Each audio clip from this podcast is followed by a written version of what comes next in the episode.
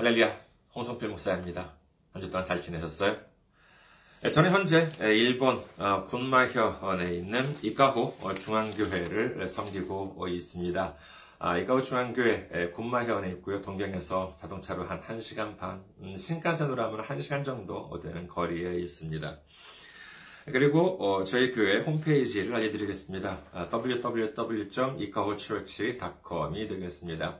저희 교회 홈페이지에 오시면은요, 저희 교회에 대한 안내 말씀 그리고 주일 설교 말씀을 들으실 수가 있습니다. 그 다음에 저희 교회 메일 주소 알려드리겠습니다. ikahochurch@gmail.com이 되겠습니다. 이곳으로 보내주시면 언제든지 제가 받아볼 수가 있습니다. 그 다음에 선교 후원으로 선교 주실 분들을 위해서 안내 말씀 드리겠습니다. 먼저 한국에 있는 은행입니다. KB국민은행입니다. 079-21-0736-251입니다. KB국민은행 079-21-0736-251. 그리고 일본에 저희 교회가 있는 지역으로 직접 선교 주실 분들은요, 일본 군마은행입니다. 지점번호가 190, 계좌번호가 1992256이 되겠습니다. 지점번호가 190, 계좌번호가 1992256이 되겠습니다. 저희 교회는 아직까지 재정적으로 미자립 상태에 있습니다. 그래서 여러분들의 기도와 선교 후원으로 운영이 되고 있습니다. 여러분들의 많은 관심 기다리고 있겠습니다. 그리고 지난주에 또 귀하게 선교 후원으로 선교해 주신 분들이 계셨습니다. 한국의 정훈진님 그리고 김유미희님께서 이렇게 또 귀하게 선교해 주셨습니다. 정말 얼마나 큰 힘이 되는지 모릅니다. 하나님의 놀라운 축복과 넘치는 은혜가 함께 하시기를 주님의 이름으로 축원드립니다. 오늘 함께 은혜 나누실 말씀 보도록 하겠습니다. 함께 은혜 나누실 말씀 창세기 12장 1절에서 3절까지의 말씀입니다. 창세기 12장 1절에서 3절 봉독해드리겠습니다. 여호와께서 아브라함에게 이르시되 너는 너의 고향과 친척과 아버지의 집을 떠나 내가 네게 보여줄 땅으로 가라. 내가 너로 큰 민족을 이루고 네게 복을 주어 네 이름을 창대하게 하리니 너는 복이 될지라. 너를 축복하는 자에게는 내가 복을 내리고 너를 저주하는 자에게는 내가 저주하리니 땅의 모든 족속이 너로 말미암아 복을 얻을 것이라 하신지라. 아멘. 할렐루야. 하나님을 사랑하시면 아멘 하시기 바랍니다. 아멘. 오늘 저는 여러분과 함께 온전한 믿음, 온전한 순종이라는 제목으로 은혜를 나누고자 합니다. 우리가 어떤 일을 할 때 보면은요, 어떤 것은 예전에 경험해 본 일 또는 이미 자기가 알고 있는 지식을 바탕으로 할 일을 처리할 때가 있죠. 그럴 때 별 문제가 되지 않습니다. 지식이나 경험에 비추어서 일을 거기에 맞게끔 처리를 하면 되는 것이니까는요. 요즘도 그런 말을 쓰는지 모르겠습니다만은요, 어떤 일을 어떻게 처리해야 할지 모른다라고 할 때 보면 가끔 이 FM대로 하면 된다라고 하는 말을 종종 쓰는 경우가 있습니다. 여러분 혹시 들어보시거나 아니면 직접 써보신 경우가 있으신가요? 재미있는 것은요, 이 FM대로라고 하는 말은 많은 분들이 알고 계신데, 근데 이 FM이라고 하는 것이 무슨 약자인지는 많은 분들이 또 의외로 모른다라고 하는 말을 들은 적이 있습니다. 여러분은 어떠십니까? 사실 이 FM이라고 하는 것은 군사 용어라고 하죠. 그 FM, 필드 매뉴얼이라고 합니다. 말하자면 교본, 우리말로는 야전 교본, 교범, 이런 식으로 들은 적이 있었습니다만은 교과서 같은 것이라고 할 수 있겠지요. 그래서 이른바 FM대로 한다라고 하는 것은 뭔가 원칙대로, 매뉴얼에 있는 대로, 교과서대로 처리를 하면 된다라고 하는 뜻으로 이해되고 있는 것 같습니다. 하지만 항상 이 FM대로 하면은 되느냐라고 꼭 그렇지가 않습니다. 왜냐면은요, 이 FM, 즉 매뉴얼에 없는 경우가 또 적지 않기 때문이지요. 역사적으로 보면은요, 세상에는 유명한 모험가들이 있었습니다. 아무도 안 가본 곳에 간다거나 또는 아무도 해보지 않은 것을 이렇게 해보는 것을 말하지요.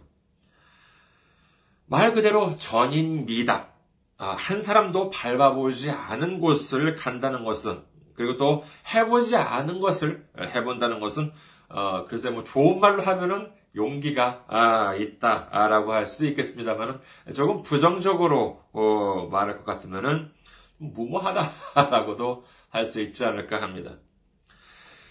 세상적으로 생각할 때를 보면은요, 이 성경에는 이처럼 용기가 있는 것인지 무모한 것인지 헷갈리는 사람들이 꽤 등장한 것 같습니다. 대표적인 사람 중 하나가 이 아브라함이라고 할 수 있지 않을까 합니다. 아브라함을 부르신 말씀, 그게 바로 오늘 말씀인데 다시 한번 보도록 하겠습니다. 창세기 12장 1절에서 3절이죠. 여호와께서 아브라함에게 이르시되 너는 너의 고향과 친척과 아버지의 집을 떠나 내가 네게 보여줄 땅으로 가라. 내가 너로 큰 민족을 이루고 네게 복을 주어 네 이름을 창대하게 하리니 너는 복이 될지라. 너를 축복하는 자에게는 내가 복을 내리고 너를 저주하는 자에게는 내가 저주하리니 땅의 모든 족속에 너로 말미암아 복을 얻을 것이라 하신지라. 부모님들이 아이들한테 보통 어떻게 교육을 합니까?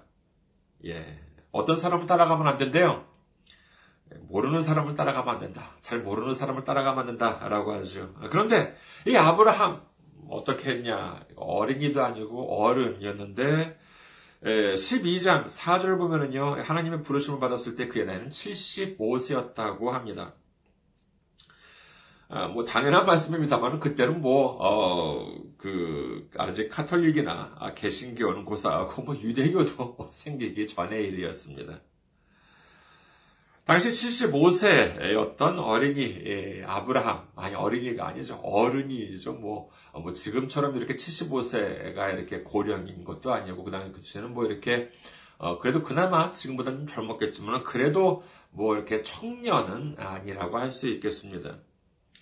그런데 이 아브라함은 어떻게 했느냐? 달랑 이 짧은 세 줄의 이 말씀을 듣고 정말 잘 알지 못하는 이 하나님의 말씀을 따라 정말 이렇게 자기 집 지금까지 살아왔던 고향을 떠났다. 이렇게 성경에는 기록되어 있습니다. 이게 그리 쉬운 일이었을까요? 아니요, 정말 그야말로 무모하고 위험천만한 일이라고 할 수 있겠지요. 무엇보다 아브라함 그 이전에는 이와 같은 일이 없었습니다. 이런 일이 닥쳤을 때 말하자면 FM, 빌드 매뉴얼이 없었던 것이지요. 그것 때문에 아브라함은 시행착오도 많이 겪었습니다. 우선 아브라함은 혼자 떠난 것이 아니었지요. 그 중에서 아내 사라를 데리고 간 것이 있습니다만은 이것은 우리가 큰 문제가 되지 않습니다. 그 이유는 창세기 2장 24절 보면은요. 이러므로 남자가 부모를 떠나 그의 아내와 합하여 둘이 한 몸을 이룰지로다라고 되어 있지요. 하나님께서는 이처럼 부부는 한 몸이다. 한 몸이나 마찬가지다. 이렇게 말씀하셨습니다. 그래서 하나님께서 아브라함을 부르셨을 때 사라를 데리고 간 것, 이것은 아무런 문제가 안 됩니다. 하지만 5절에 보면은요, 다음과 같은 기록이 있습니다. 창세기 12장 5절입니다. 아브라함이 그의 아내 사레와 조카 롯과 하란에서 모은 모든 소유와 얻은 사람들을 이끌고 가나안 땅으로 가려고 떠나서 마침내 가나안 땅에 들어갔더라. 얻은 사람이라고 하는 것, 이것은 조공이라고 할 수 있겠지요. 당시에 조공은 말하자면 재산처럼 거래되고 있었기 때문에 역시 문제될 것이 없었습니다. 하지만 걸리는 게 하나 있지요. 아니 언제 하나님께서 조카 롯을 데리고 가라 이렇게 말씀하셨습니까? 하나님께서는 그러지 않으셨습니다. 그러니까 어떻게 하셨냐 하면은 7절 전반부를 봅니다. 여호와께서 아브라함에게 나타나 이르시되 내가 이 땅을 네 자손에게 주리라 하신지라. 이 말씀 여러분께서는 어떻게 들리십니까? 어쩌면은 이 당시 아브라함은 이해하지 못했을 것 같습니다. 이 말이 도대체 어떠한 뜻을 말하는지 말입니다. 기껏 아브라함을 불러놓고 하신다는 말씀이 아브라함한테 준다는 말씀을 하지 않고 그 자손한테 주겠다고만 말씀하신 것입니다. 그렇게 말씀하신 이유는 하나님께서 시키지 않았던 일, 롯을 데리고 갔던 것 때문이라고 여겨집니다. 아브라함이 왜 그러면 롯을 데리고 갔을까요? 조카라고 하니 자기보다는 꽤나 젊고 힘이 역시 있었을 것입니다. 그래서 어쩌면은 자기들만 가는 것보다 롯을 데리고 가면은 조금 더 도움이 되진 않을까라고 하는 생각을 가졌는지도 모르지요. 인간적으로 보면은 지혜 있는 행동이다 이렇게 여겨질지 모르겠습니다만 하나님은 어떻게 판단하셨냐 하면은 이를 온전한 순종이 아니라고 생각하신 것 같습니다. 그래서 부르실 때에는 아브라함에 대하여 축복의 말씀을 하셨지만은 롯을 데리고 떠나는 모습을 보시고는 정작 아브라함 본인한테 대한 축복의 말씀은 사라지고 맙니다. 아브라함의 시행착오는 여기서 끝나는 것이 아닙니다. 창세기 12장 10절 보면은요, 그 땅에 기근이 들었으므로 아브라함이 애굽에 거류하려고 그리로 내려갔으니 이는 그 땅에 기근이 심하였음이라. 하나님께서 축복을 주시겠다고 하면서 가나안 땅으로 인도해 주셨으면 거기 머물러 있어야 할 텐데 생활이 조금 어려워졌다고 해서 약속의 땅을 떠나서 다른 곳으로 들어갔다라고 하는 것입니다. 그랬더니 어떻게 됐어요? 창세기 12장 11절에서 20절에 보면은요, 까딱 잘못했다가 아내를 빼앗길지도 모르는 이러한 일까지 겪게 되고 맙니다. 참 이런 일은요, 이 남자로서 부끄러운 일이 아닐 수 없겠지요. 다행히 하나님의 은혜로 말미암아 최악의 사태는 모면할 수 있었지만은 여전히 하나님께서는 축복의 말씀을 말씀하지 않으십니다. 침묵하십니다. 아무런 말씀도 안 하세요. 왜요? 그렇죠. 아브라함은 아직 온전한 순종, 하나님께서 말씀하시진 않았습니다만 인간적인 그런 생각으로 왠지 롯을 데리고 있으면 도움이 될 것 같다. 이와 같은 인간적인 생각을 버리지 않았기 때문이었습니다. 결국 아브라함과 롯 사이에 다툼이 생깁니다. 그래서 어떻게 되느냐? 결별을 하게 되지요. 창세기 13장 14절에서 17절을 봅니다. 창세기 13장 14절에서 17절. 롯이 아브라함을 떠난 후에 여호와께서 아브라함에게 이르시되 너는 눈을 들어 너 있는 곳에서 북쪽과 남쪽 그리고 동쪽과 서쪽을 바라보라. 보이는 땅을 내가 너와 네 자손에게 주리니 영원히 이르리라. 내가 네 자손이 이 땅에 티끌 같게 하리니 사람이 땅에 티끌 능히 셀 수 있을진데 네 자손도 세리라. 너는 일어나 그 땅을 종과 행으로 두루 다녀보라. 내가 그것을 네게 주리라. 결국 아브라함과 롯이 결별을 하게 되는데 결별하자마자 하나님께서는 마치 기다리고 계셨다는 듯이 아브라함에게 이처럼 축복의 말씀을 하십니다. 이는 하나님께서 아브라함이 자기 생각을 의지하는 것이 아니라 세상적인 방법을 의지하는 것이 아니라 온전히 하나님만을 의지하기를 원하셨기 때문이었던 것이지요. 아브라함이 시행착오를 이처럼 겪을 수밖에 없었던 것은 이와 같이 FM이 없었기 때문, 이 매뉴얼이 없었기 때문이라고 할 수 있을 것입니다. 모세는 그러면 또 어떻습니까? 출애굽기 7장 7절에 보면은요, 그들이 바로에게 말할 때 모세는 80세였고 아론은 83세였더라. 하나님께서는요, 80살 먹은 모세와 그 아브라함보다도 모세 5살이 많죠. 그 다음에 그보다도 3살이나 더 많은 그의 형을 시켜서 이스라엘 민족 성인 남성만 세어 보면 60만 명, 아이들하고 여성들까지 하면은 아마도 한 총 200만 명 정도는 되었을 그와 같은 이스라엘 민족의 구출, 구원을 위해 부르셨습니다. 이 경우도 마찬가지죠. 그때까지는 이런 일이 없었습니다. 젊은 날 다 가고 좋은 날 다 보낸 모세 할아버지가 그보다 나이가 더 많은 형님 아론과 함께 당시의 최고의 강대국인 애굽의 왕을 만나서 담판을 짓고 이스라엘 민족을 구출하라? 이게 말이나 됩니까? 어디 그뿐인가요? 모세는 이후 40년 동안이나 광야에서 이스라엘 민족을 이끌게 되었습니다. 이 또한 아브라함 때와 마찬가지입니다. FM이 없어요. 매뉴얼이 없었던 것입니다.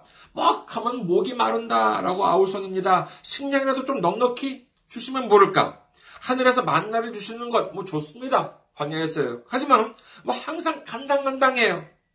오늘은 만나가 있어서 먹을 수 있었지만 내일 또 만나를 얻을 수 있다라고 하는 보장은 어디에도 없습니다.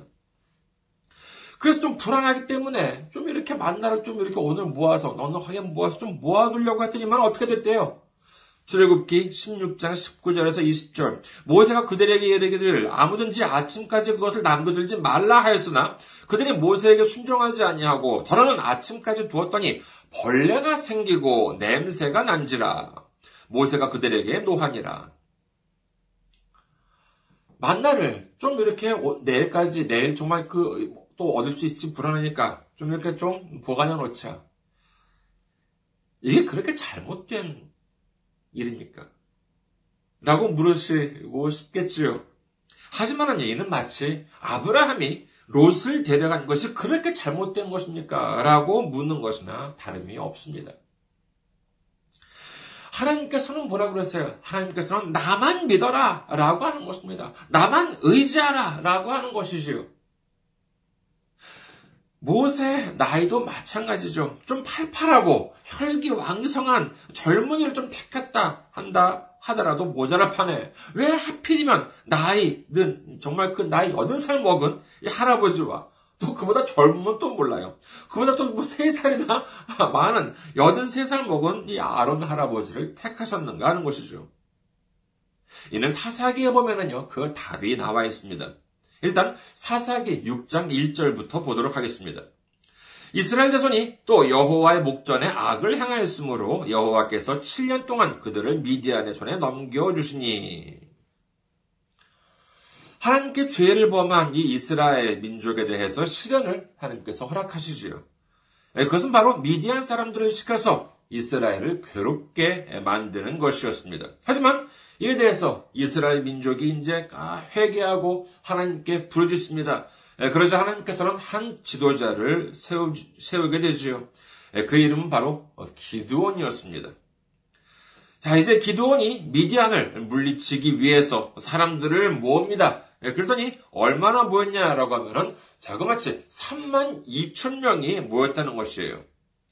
물론 미디안 군대가 많기는 하지만 그래도 3만 2천 명 정도가 모였다면은 그래도 한번 해볼만 하지 않습니까? 하지만 하나님께서는 이것이 너무 적다? 아니에요. 너무 많다고 말씀하십니다. 그래서 줄이라고 말씀하십니다. 결국 그래서 몇 명까지 줄이게 되었냐라고 하면은 300명까지 줄이게 되죠. 말하자면 애초에 모였던 그런 사람들의 100분의 1 이하까지 줄이게 된 것입니다. 아니, 지금부터 전쟁을 하려고 하는데 상식적으로 생각해서 한 사람이라도 더 있으면 좋은 것 아니겠습니까? 그러나 하나님의 생각은 다릅니다. 사사기 7장 2절 보면은요, 하나님께서 이렇게 말씀하십니다. 여호와께서 기드온에게 이르시되 너를 따르는 백성이 너무 많은즉 내가 그들의 손에 미디안 사람을 넘겨주지 아니하리니 이는 이스라엘이 나를 거슬러 스스로 자랑하기를 내 손이 나를 구원하였다 할까 함이니라. 하나님은 이렇게 말씀하십니다. 사람이 많아서 이기면은 그 영광을 하나님한테 돌리는 게 아니라 너희들이 잘 싸워서 너희들의 병사가 많아서 이길 수 있었다. 이렇게 말할 게 아니냐라고 하는 것입니다. 이는 아브라함 때도 모세 때도 마찬가지입니다. 역시 그래 젊은 조카 롯이 있었으니까 해냈어. 역시 젊은 모세와 팔팔한 아론이 있으니까 해낼 수 있었어. 너희들 그렇게 말할 거 아니야. 나는 그 꼴 못 봐. 이렇게 하나님께서 말씀하고 계신 것이지요. 이사야 48장 11절에서 하나님은 다음과 같이 말씀하십니다. 나는 나를 위하여 이를 이룰 것이라. 어찌 내 이름을 욕되게 하리요? 내 영광을 다른 자에게 주지 아니하리라. 참 이기적인 하나님이시죠. 너무나도 이기적인 하나님이십니다. 나는 내 영광을 절대로 다른 자에게 주지 않을 것이다 라고 이제 이렇게 말씀하십니다. 우리 같은 모자란 사람이 이기적이면은요, 이는 좋지가 않습니다. 반드시 다른 사람 누군가한테 피해를 끼칠 수가 있습니다. 그러나 하나님은 다릅니다. 하나님께서 이기적이시라면은 하나님을 믿는 사람, 하나님을 의지하는 사람 모두한테는 크나큰 축복이 허락되는 줄 믿으시기를 주님의 이름으로 축원합니다. 고린도전서 1장 26절에서 29절까지 볼까요? 좀 길지만은요, 한번 보도록 하겠습니다. 고린도전서 1장 26절에서 29절. 형제들아, 너희를 부르심을 보라. 육체를 따라 지혜로운 자가 많지 아니하며 능한 자가 많지 아니하며 문벌 좋은 자가 많지 아니하도다. 그러나 하나님께서 세상에 미련한 것들을 택하사 지혜 있는 자들을 부끄럽게 하려 하시고 세상에 약한 것들을 택하사 강한 것들을 부끄럽게 하려 하시며 하나님께서 세상에 천한 것들과 멸시받는 것들과 없는 것들을 택하사 있는 것들을 폐하려 하시나니 이는 아무 육체도 하나님 앞에서 자랑하지 못하게 하려 하십니다. 여러분, 우리가요, 우리 스스로를 한번 돌아보시기를 원합니다. 혹시 나 자신한테 있어가지고 만족하십니까? 아니에요. 내가 좀 더 돈이 많았으면 좋았을 텐데, 내가 좀 능력이 많았으면 좋았을 텐데, 내가 좀 더 젊었더라면 좋았을 텐데, 내가 좀 더 힘이 세거나 지위가 높았더라면 좋았을 텐데, 혹시 그런 생각 해보신 적 있으십니까? 여러분, 참 다행입니다. 무엇이 다행이냐 하면은요, 돈이 없는 덕분에, 능력이 부족한 덕분에, 젊지 않은 덕분에, 힘이 약하고 지위가 낮은 덕분에 하나님께서는 자신의 영광을 위해서 우리를 쓰기를 원하고 계신 줄 믿으시기를 주님의 이름으로 축원합니다. 우리가 큰 축복을 받을 수 있는 기회를 잡을 수 있게 된 것인 줄 믿으시기를 주님의 이름으로 축원합니다. 우리가 상상도 못할 큰 축복을 받을 수 있는 기회를 얻을 수 있게 된 것을 믿으시기를 주님의 이름으로 축원합니다. 이것이야말로 하나님 나라의 크고도 놀라운 비밀인 것입니다. 이것을 모르기 때문에 사람들은 금방 좌절합니다. 금방 절망하고 많은 것입니다. 하지만 이것을 알면 어떻게 됩니까? 이 비밀을 알면은 부족한 가운데서도 기뻐할 수 있는 줄 믿으시기를 주님의 이름으로 축원합니다. 우리는 이 사실을 믿을 수가 있습니다. 왜 믿을 수가 있겠습니까? 우리에게는 FM이 있습니다. FM이 무엇입니까? 매뉴얼이 무엇입니까? 그렇죠. 바로 우리가 가지고 있는 이 성경인 것입니다. 우리에게는 이 성경이 있기 때문에 이제는 두려워하지 않을 수 있습니다. 지금은 아무리 힘들고 어렵더라도, 나 자신한테는 힘과 능력이 부족하다 하더라도 하나님을 믿고 하나님을 의지한다면 마침내는 잘된다라고 하는 사실을 믿을 수 있기 때문인 것입니다. 끝내는 잘될 것이라는 사실을 알고 있기 때문인 것입니다. 믿으시면 아멘 하시기 바랍니다. 아멘. 작년 11월 말쯤이라고 기억을 합니다만은, 저희 집 우체통에 보니까는요, 무슨 안내장, 요만한 쪽지 안내장이 들어있더라고요. 그래서 보니까는 집 안에 있는 무슨 이렇게 전기 설비 같은 것을 이렇게 점검을 하러 방문을 한대요. 그래서 거기 보니까 이제 12월 며칠 몇 시쯤에 방문을 하겠다 이렇게 이제 날짜와 시간이 적혀 있었습니다. 그리고 담당자 이름까지도 적혀 있더라고요. 그래서 보니까는요, 대단한 그런 건 아니고 한 10분 정도 걸린대요. 그래가지고 집에 가가지고 여러 가지 전기 시설 같은 거를 점검을 한다고 하는데, 근데 좀 흥미로운 것이 적혀 있었습니다. 뭐냐면은요, 그 점검은 4년마다 한 번씩 한다는 것이에요. 그래서 올림픽도 아니고 무슨 4년마다 한 번씩 하냐라고 생각을 했었습니다만은, 기다리고 이제 있었습니다. 그러니까는, 정말 예정된 날짜, 예정된 시간을 정확히 점검하시는 분이 오셔서는 정말로 뭐 한 10분 정도 이렇게 방에서 이렇게 들어오셔가지고 이렇게 그 전기 이 시설 같은 것들을 확인을 해줬습니다.